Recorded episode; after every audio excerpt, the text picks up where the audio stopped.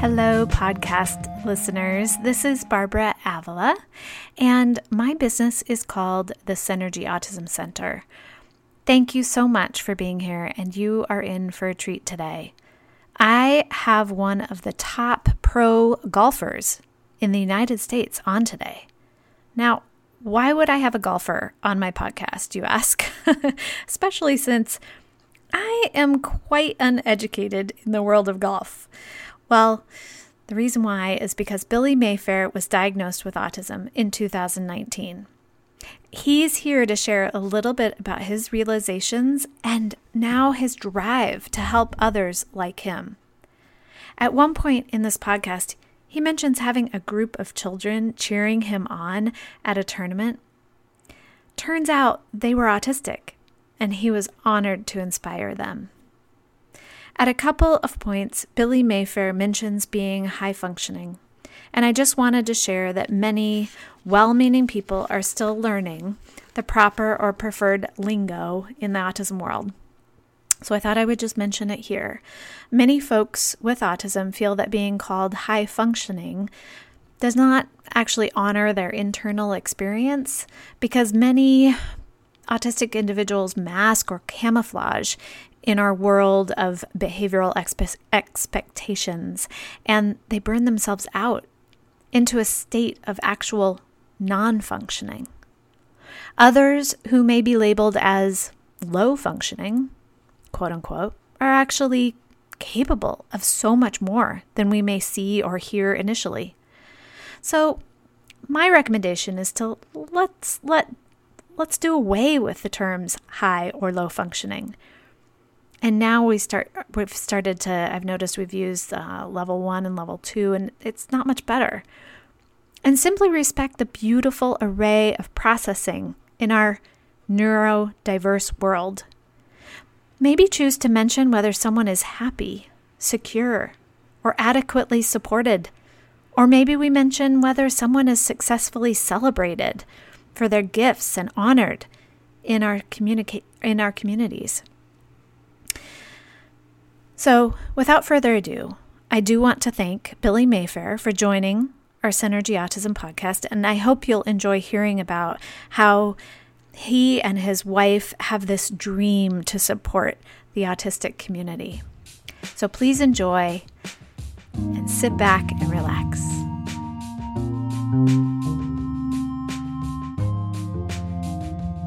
Hello, Billy Mayfair, and welcome to the Synergy Autism Podcast. I am so excited to have you here to share a little bit about your life, your autism, your foundation, and more. So thank you so much for being here. Well, thank you for having me, and it's just really an honor, and I'm really excited to talk about this. Awesome. So as you know, this is a podcast about autism. So we may have listeners who are not necessarily familiar with the professional golf world. And I'd love for you to share a little bit about yourself and maybe how you became a successful golfer and anything you want to share about kind of that discovery for you.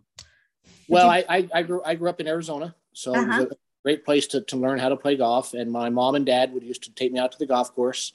To a public golf course in Phoenix, and we'd be out there every day. And I basically lived out there. I would go there right after school.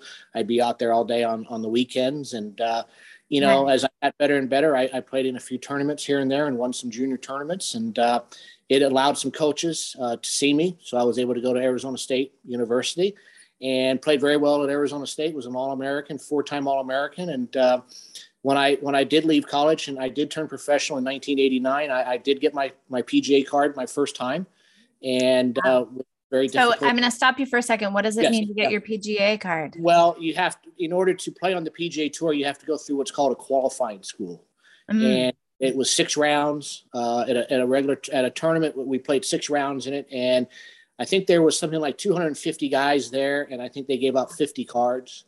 Wow. So, very high stressful, because if you don't make that, you are probably going into Asia or you're going to some other off country to play golf, but you're not going to make any money doing it. So you needed to get out there on the PGA Tour. So it was very much a relief when I got my PGA playing card the first time I tried. Yes. Oh, wow. So do some people have to try it several times? Several times. Yeah. And I was lucky enough of all of the 34 years I played on the big tour, I only lost it one time. So, wow. And got it back. So I was very fortunate to stay out there and not have to go through all that. So. Oh, that's fabulous. Was somebody in your family, a golfer or something? What got you into golf in the beginning?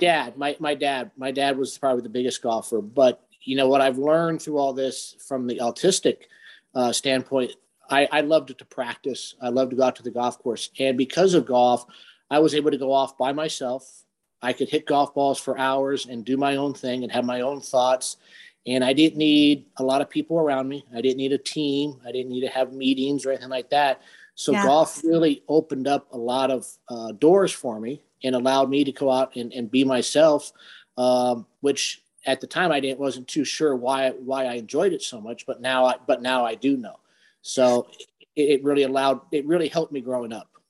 Well, and I've done a little research since knowing I was going to have you on the podcast. And so what I know a little bit more about is that golf has so many variables that you need to be kind of paying attention to, and from the weather to where the holes are going to be to the, you know, so is that what was intriguing to you about golf, or what aspect was?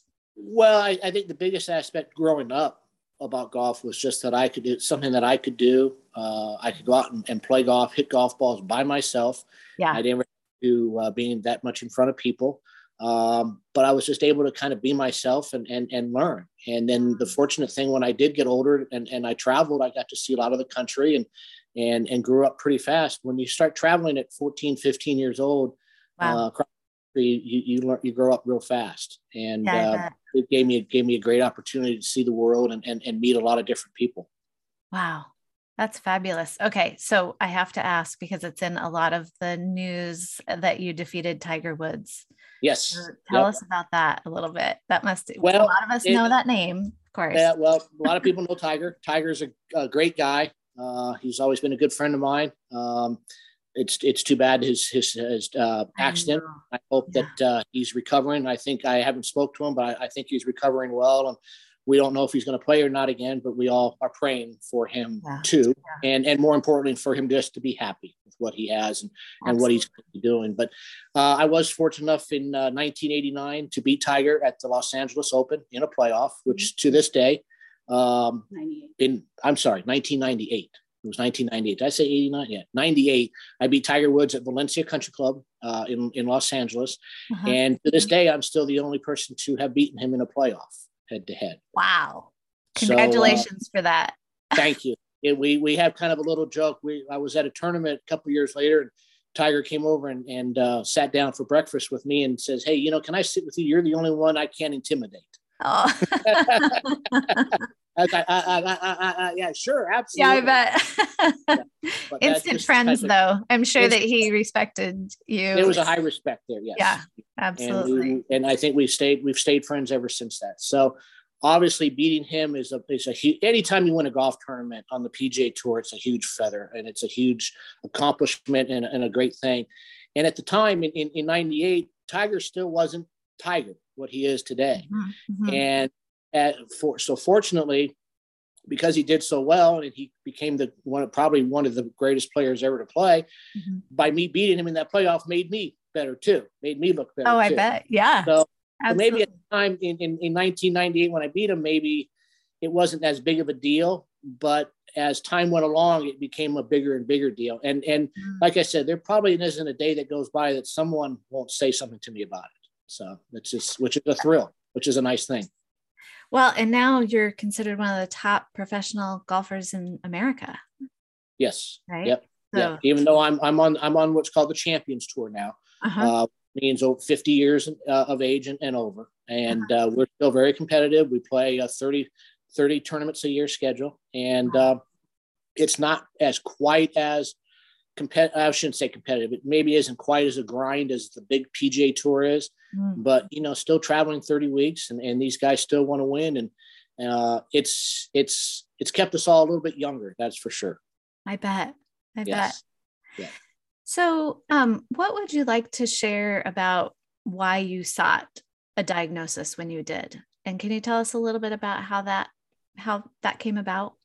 Well, my wife, Tammy, who I knew for a long time before we got married, in college and all that stuff. When we did get married, when she got to spend more time with me and was around me every day and living with me and us obviously getting married and all that, she noticed some aspects that sometimes I had a hard time dealing with. Social cues, facial expressions, that type of deal. Mm-hmm. And she always wondered if I was on, you know, had Asperger's and all that. And she was the one who pretty much told me to go get tested, to get diagnosed. Mm-hmm. I think she wanted to see if I had it and what it could do to help me. Mm-hmm. It probably saved our marriage in the long run, because it was, I didn't realize until later how hard it was on her. Mm-hmm. Sometimes you don't always see how it's hurting the people around you. And I'm glad that I did, because now that I have been diagnosed with it and that I've read the report, and a lot more things make a lot more sense to me of why I was when I was and how I did things and why I do certain things the way that I do. Mm-hmm. And to me, everyone, I just thought this is what everybody else did and not. And now knowing this has helped me a great deal. Has helped my wife, Tammy, our son, Max, a great deal. Mm-hmm. And we're trying to get the word out now to help a lot more people. Excellent. Well, thank you for sharing that. And as you're, I'm sure, well aware, autism is a huge spectrum. Everybody is different from one another. And so, and displaying very different symptoms. What aspects of autism really kind of ring true for you that maybe from Tammy, but maybe from just your discovery on yourself of that you'd like to share with the audience? Well, once I was diagnosed, and as I said, even after I was diagnosed with very high functioning autism, I still was in denial. Mm-hmm. I was not, I was the normal person. Everybody else had the problems, not me, you know, right. And it took me a long time. But my doctor at home, who I spent a lot of time with talking to, finally allowed me. I mean, I didn't allow me, but I finally sat down and read his report. Mm-hmm. And I sat in a room by myself. I took my time reading it and read it over many times. Mm-hmm. And when I did that, situation started to become more clearer to me, why I was the way I was, why did I have problems in school? Mm-hmm. Why do I have social cues? Why do I think I upset people at times when I'm not trying to and all that? Yeah. And it allowed me to be aware of myself more at certain situations. Mm-hmm. And I think reading the diagnosis and now knowing about it, and then getting to be out and work with my psychologist, work with my wife, Tammy, has really helped me improve in a lot of aspects. How have you know, I really like your approach. I know that we'll talk about your foundation in a few minutes, but I really like your approach about also thinking about the people surrounding you and supporting them. And I'm sure that they see the beauty of autism in you as well as the challenges, but can you speak a little bit to like, why are you driven to support the people around you? Because as I found out, I was very surprised, and my wife, Tammy, was too, how they're left out. The husbands, the wives, the girlfriends, the children, other children in the family, and even grandparents. Grandparents are very difficult at times because they were brought up in a different era. Yeah. So they don't understand sometimes this autism, and there's nothing out there for them. Yeah. They have to deal with this. And as we said, with at least with high function autism, unless you're with the person all the time, you really don't see it. You really don't notice it.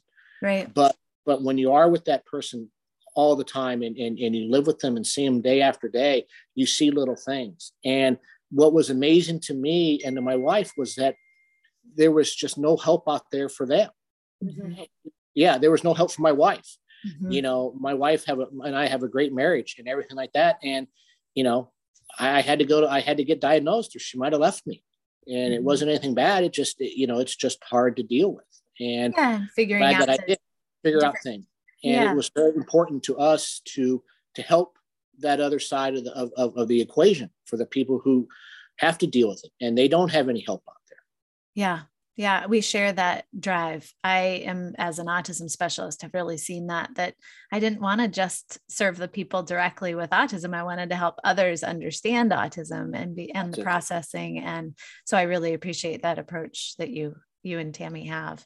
Well, husbands and wives and are the biggest factor, but also the children, other children. You may have 3 children. One of them may have autism and the other 2 doesn't.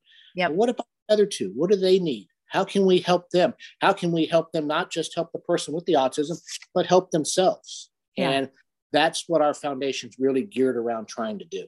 Oh, that's fabulous. Well, I'm excited to talk about that in a second. But what I would love to know too is, do you wish you were diagnosed earlier? Because you were diagnosed as a pretty late in life, right? So do you wish you were diagnosed earlier? I wish I was. I was diagnosed. I'm 54. At 54. I wish. Yes, I was diagnosed at 50, and I wish I would have been diagnosed earlier. And actually, I was diagnosed at 52, just to be for sure. But I definitely do. I think that I would have understood myself better. I think I would have been better at school. Mm-hmm. I think I could have communicated and had teachers help me a little bit more. Nowadays, autism is such a big deal that a lot of teachers are aware of it. When I was younger, teachers weren't aware of it, and they would just kind of pass you along. I had a counselor in high school said, you know, don't go to college. There's no sense in you going to college. You're not going to do it. You can't do it. Mr. Horowitz was his name at Camelback High School in Phoenix, Arizona. And and he told me not to go to college. And I wrote that down in all my books. I wrote that down in my notebooks, that you shouldn't be here. You got it. You know, and I proved them wrong. And that's why I am very adamant about this. Yeah. Because it's almost in a way of bullying someone. Absolutely. And what I think I found now too, and a lot of people have, that people who have high functioning autism actually have a better time focusing on certain things. And that's why you find them doing very elite things, from being athletics or professional businessmen and all that. There's a very special quality, and a lot of businesses and coaches and teams are looking for this now. Yeah, absolutely. I think one of the beautiful things about autism is that hyper-focus. It can be hard, because shifting out of that can be hard. Yes, yes. But it is an amazing quality. Yes, it is. And as just got Tammy said, and another reason why I wish I would have been diagnosed earlier was, as I grew up, I wouldn't have been taken advantage of by my people who I thought were my friends, who weren't, and I would have been better able to stand up on my own 2 feet and stand up for myself. And that's what I probably have learned more than anything these last couple of years with autism is to stand up for myself a lot better, when people used to walk over me quite a bit. So I know that you said that you hated school. I read it somewhere. Is that why you hated school? Was because I enjoyed school. I enjoyed going. I enjoyed, going, I wasn't one of these, I'd rather been on the golf course than in the classroom, but I wasn't horrible going to school. It's just when you put the work in, and you studied and you studied and you studied, and you weren't getting good grades, and no one could tell you why. And you did the work, and you'd see other people not do the work and get better grades than you. It was frustrating. And being a golfer and being an athlete, I'm very competitive, and it doesn't matter if it's on the golf course or in the classroom or whatever. You are competitive, and to watch kids in there who didn't try, who didn't care, get better grades than me, and I was studying and trying, really frustrated me. And then to have counselors come along and say, well, no, you can't do this. I'm glad things have changed. I really have. Absolutely. Yeah. I wish they had changed more than they actually have, but there's still room to grow, is what I want to say. Right. As we all say, our saying is, it's a step-by-step process. Yeah. And every day we take another step forward, and that's a good thing. Yeah. So do you have some advice for other adults or parents of adults who are thinking that they might have autism? My biggest advice to them is to go get tested, to get tested as soon as possible, to come to acceptance with it, and to read the report and figure out how you can become better, how you can become, or to help the people around you, your wife, your husband, your kids and all that. That was, that's the biggest thing I want to tell, just because you're older doesn't mean that you don't have this and that this can't help you. I mean, look what it did for me. Like I said, 4 years I've known now, and I'm trying to make such big strides with it and help other people. Yeah. And to be a better communicator. Absolutely. What kinds of things have you learned about being a better communicator? Well, I sometimes I get stuck. Sometimes, you know, someone will be in a conversation and I will start going off over here in left field somewhere, and I'm not even aware of it. Mm-hmm. And I just have to say, oh, and that's probably one of the biggest lessons I've learned. It's okay to, give myself, 30 seconds, give yourself a minute here to kind of regather your thoughts. Uh-huh. And that's probably more on the golf course than any other place, because sometimes I caught myself out there. My brain would just start going so fast. That hamster would be really going on that treadmill. Yeah. And I just go, hold on a second. And it's difficult at times when you play a sport where you are timed at times, and it is a timing situation, but I've learned through breathing and all that to know when my brain's going too fast and to take a drink of water or to eat something and to just try to slow down a little bit. And it's helped me tremendously. Yeah. It really sounds like you've learned to kind of get out of your head and into your body in those moments to kind of go, absolutely. Okay, I need to. Absolutely. Yeah. And another thing too, is when those moments come about, when they all of a sudden you are going 85 miles per hour and you don't realize that you are, you go, okay, hold on a second. I'm having this moment right now. Yeah. Let's forget about it and let's calm down here for a minute, take a minute and just give yourself a minute to relax and get your focus back. Yeah. Because we can do that pretty quick at times. Absolutely. Yes. Something else that I was curious about is just kind of, you alluded to this of, it sounds like you're learning to give yourself processing time, right? For your own, yeah. But I think that's also something that you're asking for as an accommodation as well. That is right. Common. Can you talk about that a little bit? Well, my doctor who diagnosed me, one of the first things he said after the diagnosis was that you definitely need some more time. And at times when they would time me or I would be put on the clock out on the PGA tour, I would sometimes look defiant because my brain would get going so fast and I wasn't able to process it. I would actually slow down more than speed up. And it gave me a very bad image. It gave me an image. I was trying to be a jerk out there. When you told me to be fast, I'm going to show you, I'm going to play slower. And that was never my intention. Right. My intention was always to try to play fast, but just sometimes I couldn't get caught up. My brain was going so fast that I just couldn't get caught up. So yeah. I have worked with the tour, with my doctors at home and trying to also have the players on the PGA tour, the staff out there on the PGA tour, understand me a little bit better so that when things arise, they know that I'm not trying to be defiant. I'm just going through a situation and to be patient with me. That is such a common scenario that I hear. And it's, yes. It can be, I can only imagine how hard that would be for you to advocate for yourself. Do you have any advice for other people? Like what has worked for you in those conversations? I mean, I know you're doing it, but how do you even start those conversations with people who? Well, fortunately for me with golf, a lot of the people that I'm with, the players I'm with, I've known since college. I played high school, college, golf. We went through the big tour together. So they've known me for a long time. So when I've told them this, they understand. And what has come to my surprise more is that just about everybody out there has someone in their lives that is affected by autism. So true. So, some of the staff out there who I know they have to go by certain rules, but they kind of lean the other way a little bit towards me because they have someone in their family who deal with autism, or they know someone like it. So this is something that isn't, it's hard to recognize. It's not kept in the corner anymore. People are aware of it. People know it's out there. So that's helped me probably more than anything, because about everyone who I've talked to and been out there with has been affected by autism one way or another. So just more familiarity of the people you're talking to is helping. Absolutely. Yeah. Yes. Yeah. Gotcha. Yeah. And like I said, knowing them and being, growing up with them and being around them so long and being very familiar with them, it's easy to talk to them. Yeah. Are there any other accommodations that you ask for? No, not nothing right now. No. Okay. So that's kind of like where you struggle a little bit, but what are the things that you celebrate about your autism? Well, the thing I love about my autism is it allows me to focus.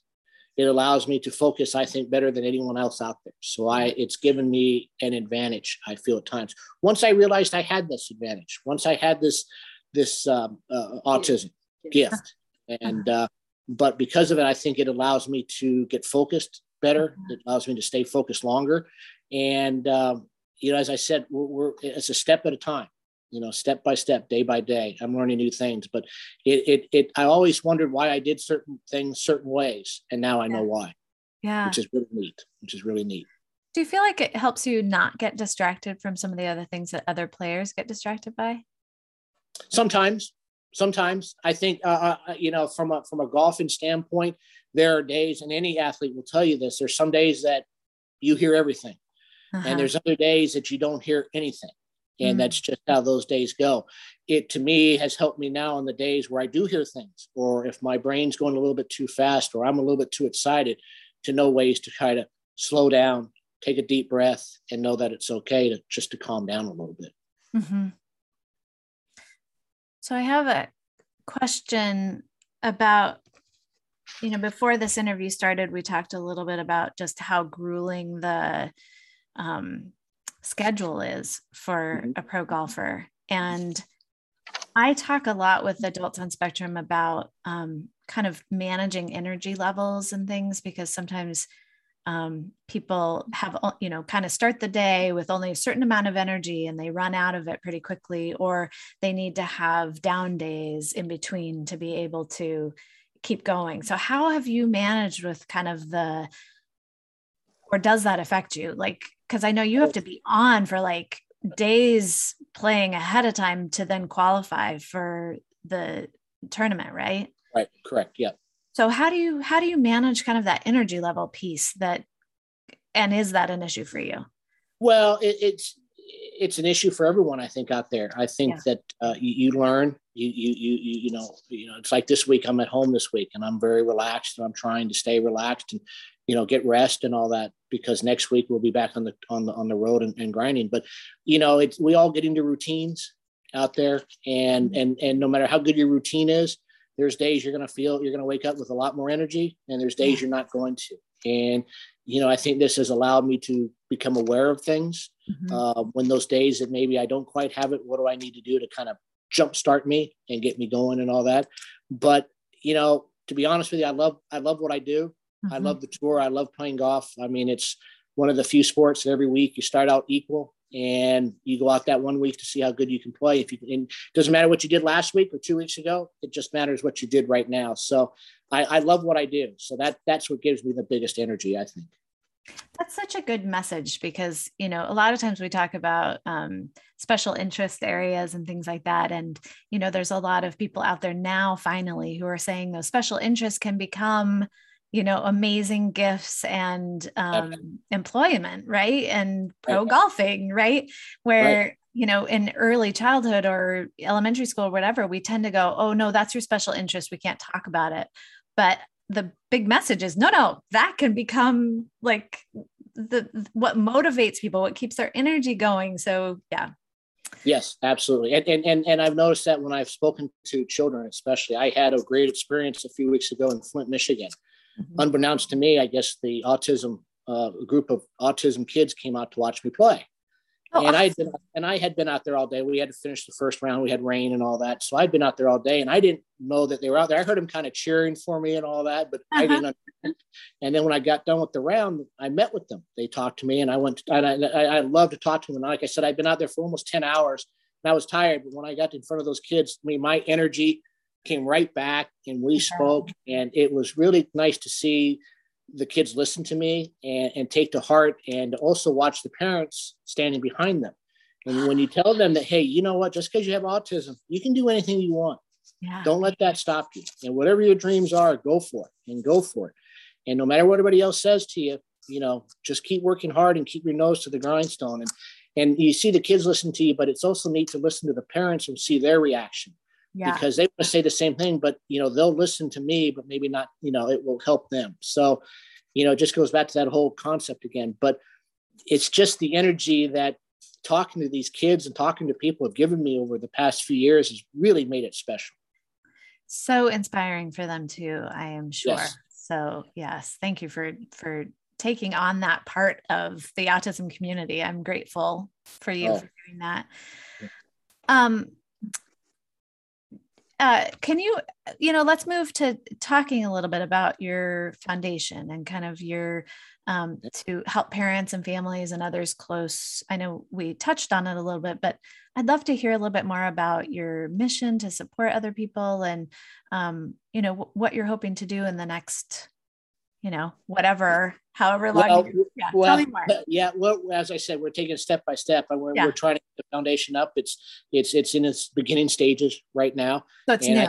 It's new. Yeah. And awesome. Maybe one time we can always get Tammy, my wife, on with you sometime so that she can talk more about it. Yeah. And I think that she's really passionate about it, just as I am. Excellent. But as I said before, our goal with the foundation is to obviously help people with high functioning autism, mm-hmm. but to most of all to help the people that support them and the like I said, the wife, the husband, the children, and all that, because it is so hard on them, mm-hmm. and people don't talk about that enough. Mm-hmm. And it is very difficult at times to be with me. It's very difficult times to be with people who have even high functioning autism, and they're out there screaming for help. Yeah. And they're screaming for help. And what our foundation is going to try to do is try to help them deal with things, cope with things better. And as I said, it's almost a learning process as we go along, but we were just overwhelmed by how much help is needed out there for that aspect. And that's what our foundation's all about. And that's what we're going to try to grow into. Well, and something that I really appreciate that. And just something that I want to highlight is, when we use the wording high functioning, usually that means somebody who can usually manage in the kind of neurotypical world pretty well, but they may not necessarily feel high functioning inside. Right. So they're, maybe hypervigilant feeling inside, or having a response, or having to hold things in that we don't see. And so sometimes the people who are closest to people on spectrum who deal with that get the brunt of it, because it's when, you let down, when you're not kind of performing for in the, neurotypical world. And so I just want to mention that. And so I think that your mission is fabulous. So well, thank you. And you hit it right on. And the one thing I've learned, and I've talked to a lot of people about this, is sometimes, I had a hard time with facial cues, mm-hmm. Social, distances. I mean, not social distance, but, socializing, talking, social cues and all that. Mm-hmm. But there was also a lot of fear factors. And I think one of the things I learned the most with fear was that I was always uncomfortable driving a car. Huh. I'm a very good driver. There's your puppy. I see the puppy there. He woke up. He woke up. But I always had a fear. I didn't have a fear, but I always got very anxious and high anxiety when I drove the car. And there were some days I had none, but there's other days I had a lot. And I found out that was because of my autism. Mm-hmm. And, that it just, days I have high anxiety when I drive, I just have to be a little bit more careful on that. But those fears that you have are very real. And you talk to people about them, and sometimes they don't understand that, but they are really, really real. And are you bringing that up because it's also kind of like you have to hold it together when you're driving? And so then it may be kind of that feeling. Yes, at times. And as you said before, sometimes, you're not aware of how people feel around you. You could be that way, and your wife's sitting in the car next to you, and she's wondering why you're not going faster, or why you're going so fast sometimes, and why it's different. And that's just some of the learning curve that you have. Yeah. Gotcha. So, back to your foundation, is there anything that you would like to say or request of listeners of this podcast to support you in that mission of your foundation? Well, first of all, Barb, thank you so much for letting me come on and talking to you about this today. But I mean, as I said, we're just starting the foundation up, and through you and all that, we'll be in touch and have a lot more information out there once we get it really up and going. Oh, fabulous. Okay. So you'll let me know so I can let listeners know. Absolutely. Yes. Yeah. We'll do it again. And I would love to have Tammy come on with you sometime, because I think she would give from that aspect of the person, you know, who had to live with me, you know, yeah. So I love that idea. And maybe having both of you on for a podcast would be fun too. That'd be great. Yes, it really would. So, Billy Mayfair, I really appreciate you being on this podcast and having a conversation with me today. Thank you. Well, thank you, Barb. Thank you for having me on, and thank you for, and God bless you for all the things that you do too. Thank you. And good luck in your next tour. Tournament. Yep. Next week. Yep. We'll go back out. Good luck to you. Where are you going to be? Where are you? Actually, Jacksonville, Florida. Jacksonville, Florida. Well, Good luck to you. And I look forward to having you on again. Thank you very much. Appreciate it.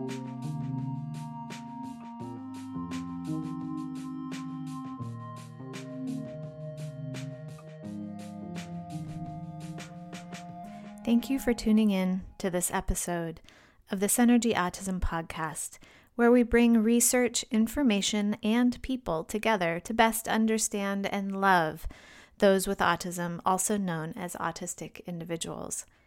Check out my website for lots of additional links, like my Facebook account, Instagram account, blogs that I have written, videos, and even courses that are both free and some that I have labored with some wonderful colleagues to produce just for you.